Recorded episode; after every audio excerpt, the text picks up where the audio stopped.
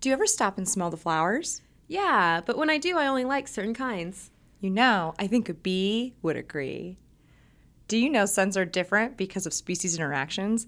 In a field of flowers, there are a lot of complex interactions at play that allow those flowers to coexist. But how does it all work? Today on Radio Bio, we talk with Dr. Sharon Strauss about the complexity behind species coexistence. Don't know much biology.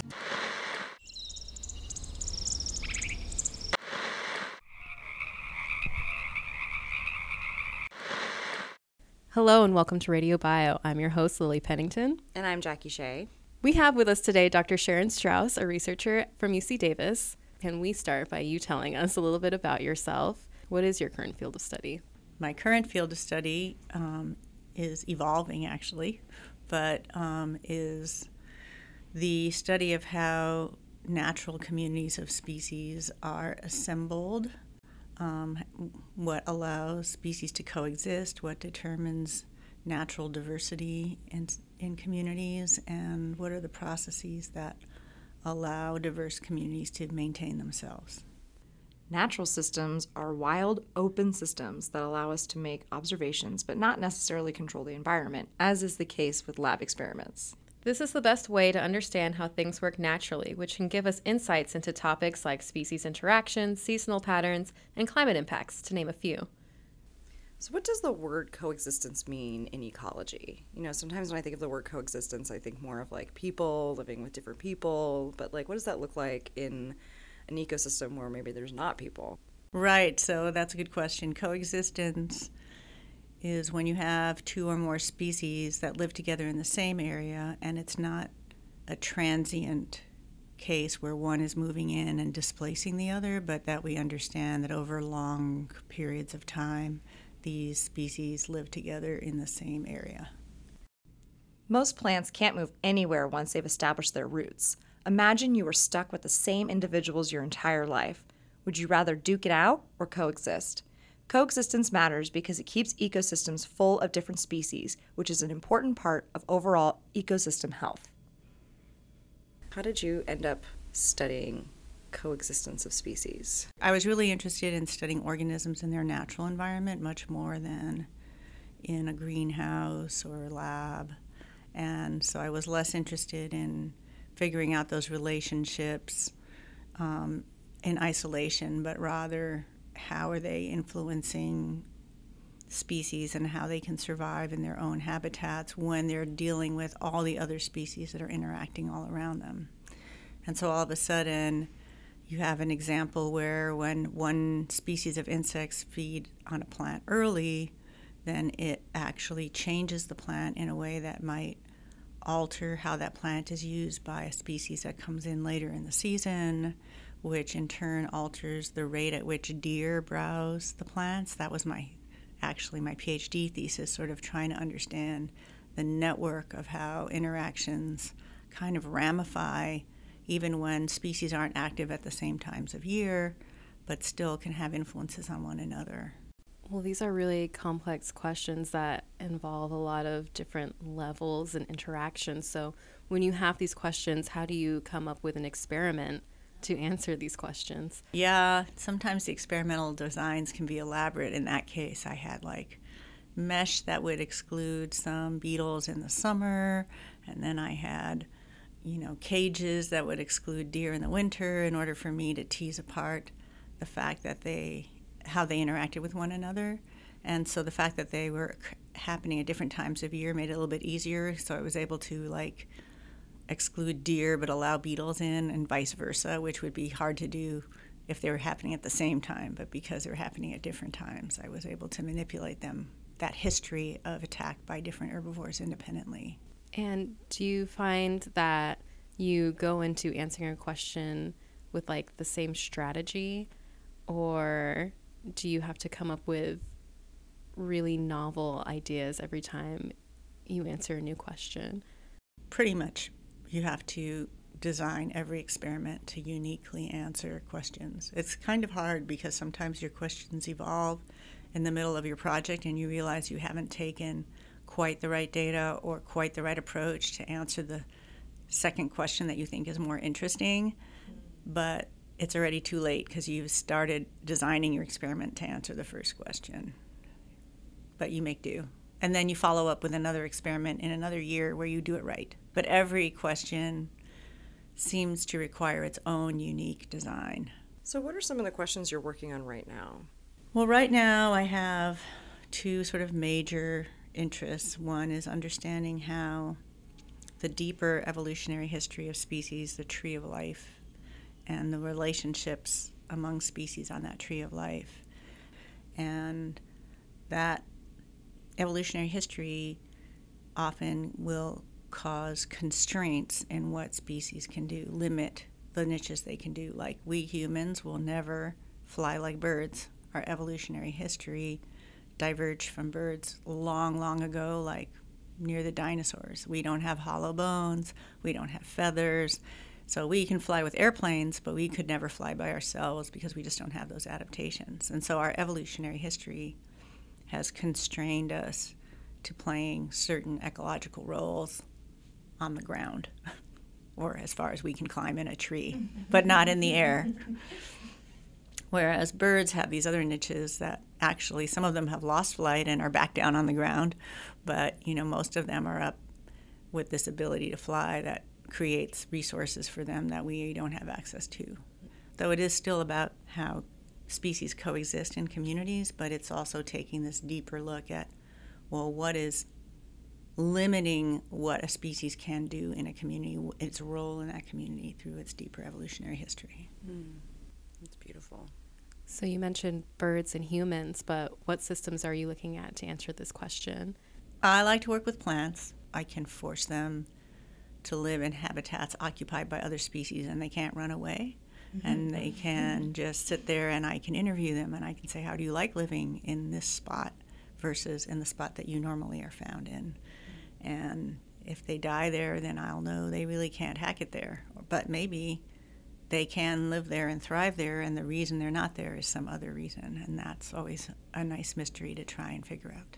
So, can you tell us about an experiment where you were answering this question about species coexistence? Yeah, I, I recently did an experiment with my postdoc, Brian Anacker, where we actually were interested in the evolutionary history of species and how that affected where they could live and thrive.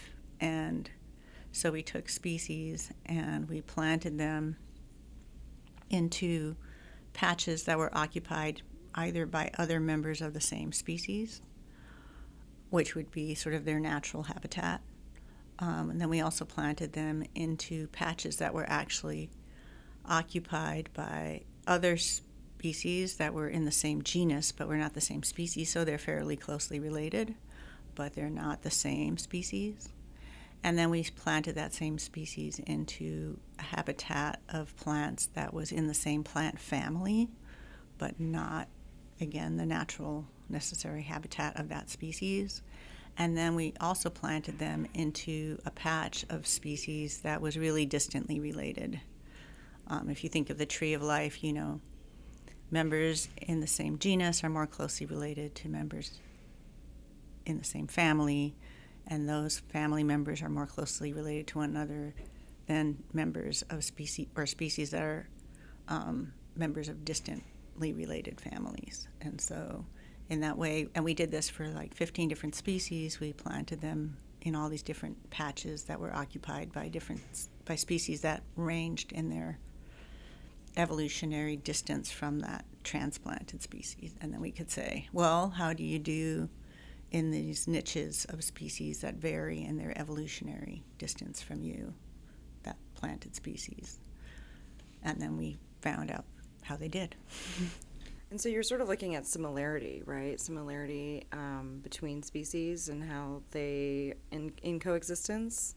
In that particular experiment, yeah, we were interested in what determines whether species that are closely related can coexist. Is it because they're closely related, they should like the same habitats and grow in the same places because they're similar in their form and their recent history, and so they should, in theory, like the same habitats.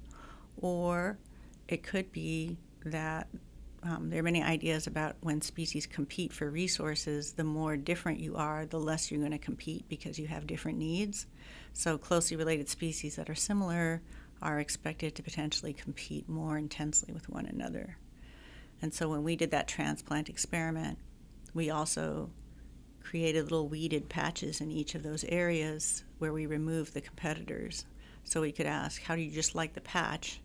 That would take care of like the environment, like the soil type and the, you know, whether it's sunny or shady or things like that, that might be how determine how well they do versus the presence of the neighbors, which we're also competing with them, which might take into account their interactions.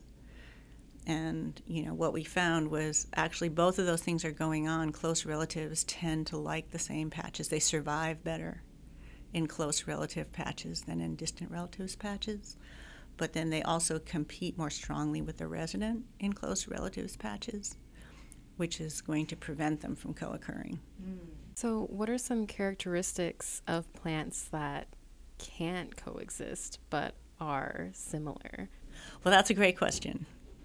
Um, and we haven't actually done the experiments on that, but one of the other areas of my research is asking, well, how important is resource competition anyway in determining coexistence? Maybe it's also about finding mates and how important is it to be uh, separate from close relatives when you're looking for mates because close relatives often look really similar. If you're flowers, you typically have the same flower color, you typically flower at the same time, you might share pollinators, and so those pollinators are moving pollen between species if you're growing together, and that could mess you up. Oh, there's like a lot of different ways that you have to be thinking about these questions and these scenarios when you're when you're thinking about this. I mean, there's all these different angles and different factors, and it's really crazy. That's kind of what attracted me to it. Like that complexity is actually what I like. Because if if it was just finding out whether they could mess with each other, I could do that in the greenhouse. But I'm not as interested in in the could they mess with each other, but do they mess with each other? Mm. That's why I like doing it in the field. Well, earlier in the season, we had Dr. Adriana Briscoe talk about how butterflies see things differently than we do. And so when we're looking at two plants that are related to each other, but they look different, they look different to us, but are they different to pollinators? Do they look different? Or even two different plants that look the same. Yeah. Right? Like Right. Well, they, they could easily have different UV patterns that we can't see that insects can see. But the other thing that we're finding is that floral scent evolves much more quickly than floral color and floral shape. Oh, wow. And so they actually might look really di- the same but smell really different. And that has another way for them to partition pollinators so they're not directly sharing the same pollinators. How did you find that out? We collected scent from flowers of closely related species, some of which co occur and some of which don't co occur. And then we characterized those scents in terms of the numbers and types of compounds that were made.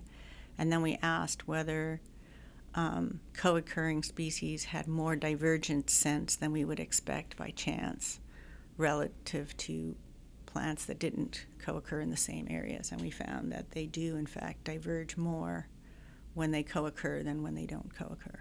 Oh my gosh, that's so cool. You know, I'm interested in this collecting sense. So what is yeah. what's that about? Can you make Not perfumes? like perfuming? Yeah, I was just thinking that too, like perfuming in the field. So that's a pretty arduous process where you have plants and then you you somehow capture the airspace around the flower.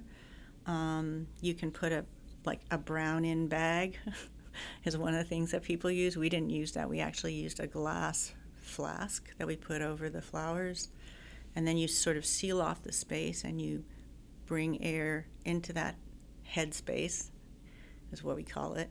And then you have a, a trap that has like charcoal in it or other compounds that absorb the scent. And so you're circulating the air through the trap in that enclosed space. We usually do it for 24 hours because we don't actually know when the flowers emit their scent, if they're pollinated at night, they might be smellier for moths at night. Or if they're pollinated during the day, they might be smellier during the day. And so we circulate that air for 24 hours to make sure we capture the period during the day when they're emitting the most scent. And then we um, take the trapped scent that's in the little particles of our trap of either charcoal or something, and we put it into a GC mass spec. A GC, or gas chromatograph, is a machine that can separate molecules in air or vapor samples. It's a great tool for this study because Dr. Strauss can create a molecular scent profile for each plant and then determine if they are different. So why do you think that you know, similar flowers in a similar habitat have different such different scents? Well, it could be that natural selection has favored um, them to diverge, to differ in the pollinators they attract. So pollinators use scent to locate flowers, and if you have similar scents, you're going to attract similar pollinators, and then they're going to move between species more. They're more likely to move between species if they're similar in scent. If they're very divergent in scent, those pollinators are picking up on that scent, and they often move from one flower to a similar type of flower because they actually are more efficient at foraging from flowers when they forage from the same flowers types over and over again. It actually helps them more efficiently gather the pollen and the nectar. So that's called flower constancy. So many pollinators exhibit flower constancy, and the way they locate the next flower is by a combination of color, shape, and scent. And so, if two species diverge, they're less likely to have pollinators that move from one species to the next and then back because that's not helping the plants, because then they're getting pollen from other species that isn't doing them any good. Mm. So, natural selection and species that come together in the same area initially, if they smell the same, they're going to suffer from getting pollen from other species in that area. So, if there are mutations that cause the scent to diverge, that means that pollinators won't move as often between the species, and that would be those individuals will set more seed, and those traits will be propagated in the next generation, and pretty soon you'll have populations of plants that diverge in their floral scent. Mm. And so that's how we think it, it happens. All organisms have to wait for these random mutations to show up or getting gene genetic mutations from other populations that might come in through other pollinators. They have to wait for a favorable mutation that causes the scent to diverge to arise, and then if it arises, it's not guaranteed to arise. If it doesn't arise, then maybe one of those species will just always outcompete the other and they won't coexist. Mm-hmm. But if it does arise and they start to diverge in their pollinators, then that's going to allow them to coexist. So it's another mechanism, getting back to your question about how can species coexist that isn't all about competition. Mm-hmm. These are other mechanisms that might allow them to coexist. Well, you know, it's interesting. I know there are plants that are shaped certain ways to attract different pollinators, like humming, hummingbird pollinated plants look differently than bee pollinated plants. So, but I've never heard of like scent specialization in pollinators. So, do you have any examples of plants that have certain scents to attract certain pollinators? In the alpine sky pilot in Colorado, where um, this flower has low and high elevation plants and in the high elevation plants, the plants are sweet smelling and they smell and they're pollinated by bumblebees, where in the low elevation plants are skunky smelling and they're pollinated by ants. Um, that's a pretty famous example of scent being super important. There are also some small ch- differences in shape among those flowers, but scent is overwhelmingly the big difference there. So the same species of plant has these different smells. And that's because the different pollinators are dominant on different parts of that elevational gradient. So when we look at plants, they're really different or they can be really similar, but how much of these differences um, is driven by pollinator choice? Like, do pollinators play a really big role in plant evolution? We think that pollinators play a big role in plant evolution because plants are kind of stuck. They can't move their gametes around. So, unless you're wind unless a plant is wind pollinated or water pollinated, it is pretty much rely it pretty much relies on having pollinators move their gametes, their p- pollen, to a stigma where um, the ovule is waiting to be fertilized to make the, the fertile seed, and vice versa. The female plant is waiting for the pollen to be deposited. Um, and so there have just been these elaborate um, relationships that have evolved with nectar rewards and pollen rewards, even scent rewards for some tropical bees. They actually are rewarded by the scent, and the males collect the scent and make bouquets to attract the females. That's awesome. That is amazing. Yeah. Bouquets of scents. That's How pretty romantic. romantic. Perfumes, male perfumes. Wow. Wowie. Oh my gosh, I love it. And it's happening in nature. Wild. In the wild. Tropical euglossine bees do that. Oh, how cool. Not just humans. It's amazing.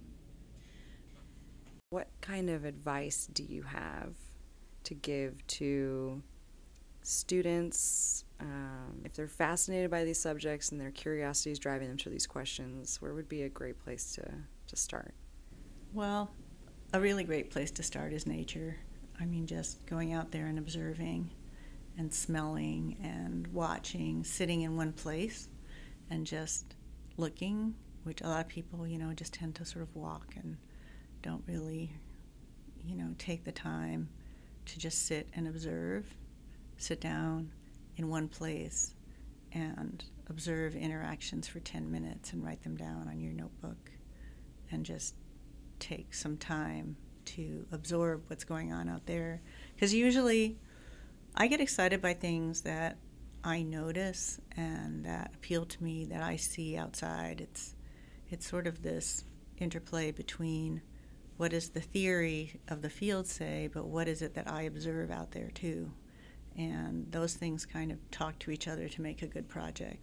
So you need the theory for the overarching framework, because otherwise we're just saying, well, this pollinator does this, and that pollinator does that, and this pollinator does the next thing. And those are cool uh, little examples, but they're not giving you a cohesive view of what's going on. So you really need to knit together all those examples to come up with, well, when is this pollinator important, and why do we see this, and what are the other conditions? Can we make predictions about why we think this relationship is important, or when it's important, or how does it determine coexistence? and then apply it to other systems. And that's when we start to feel like we move forward.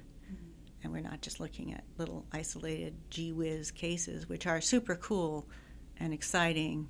And nature is always full of exceptions to any theory that you can come up with, which is sort of the fun thing.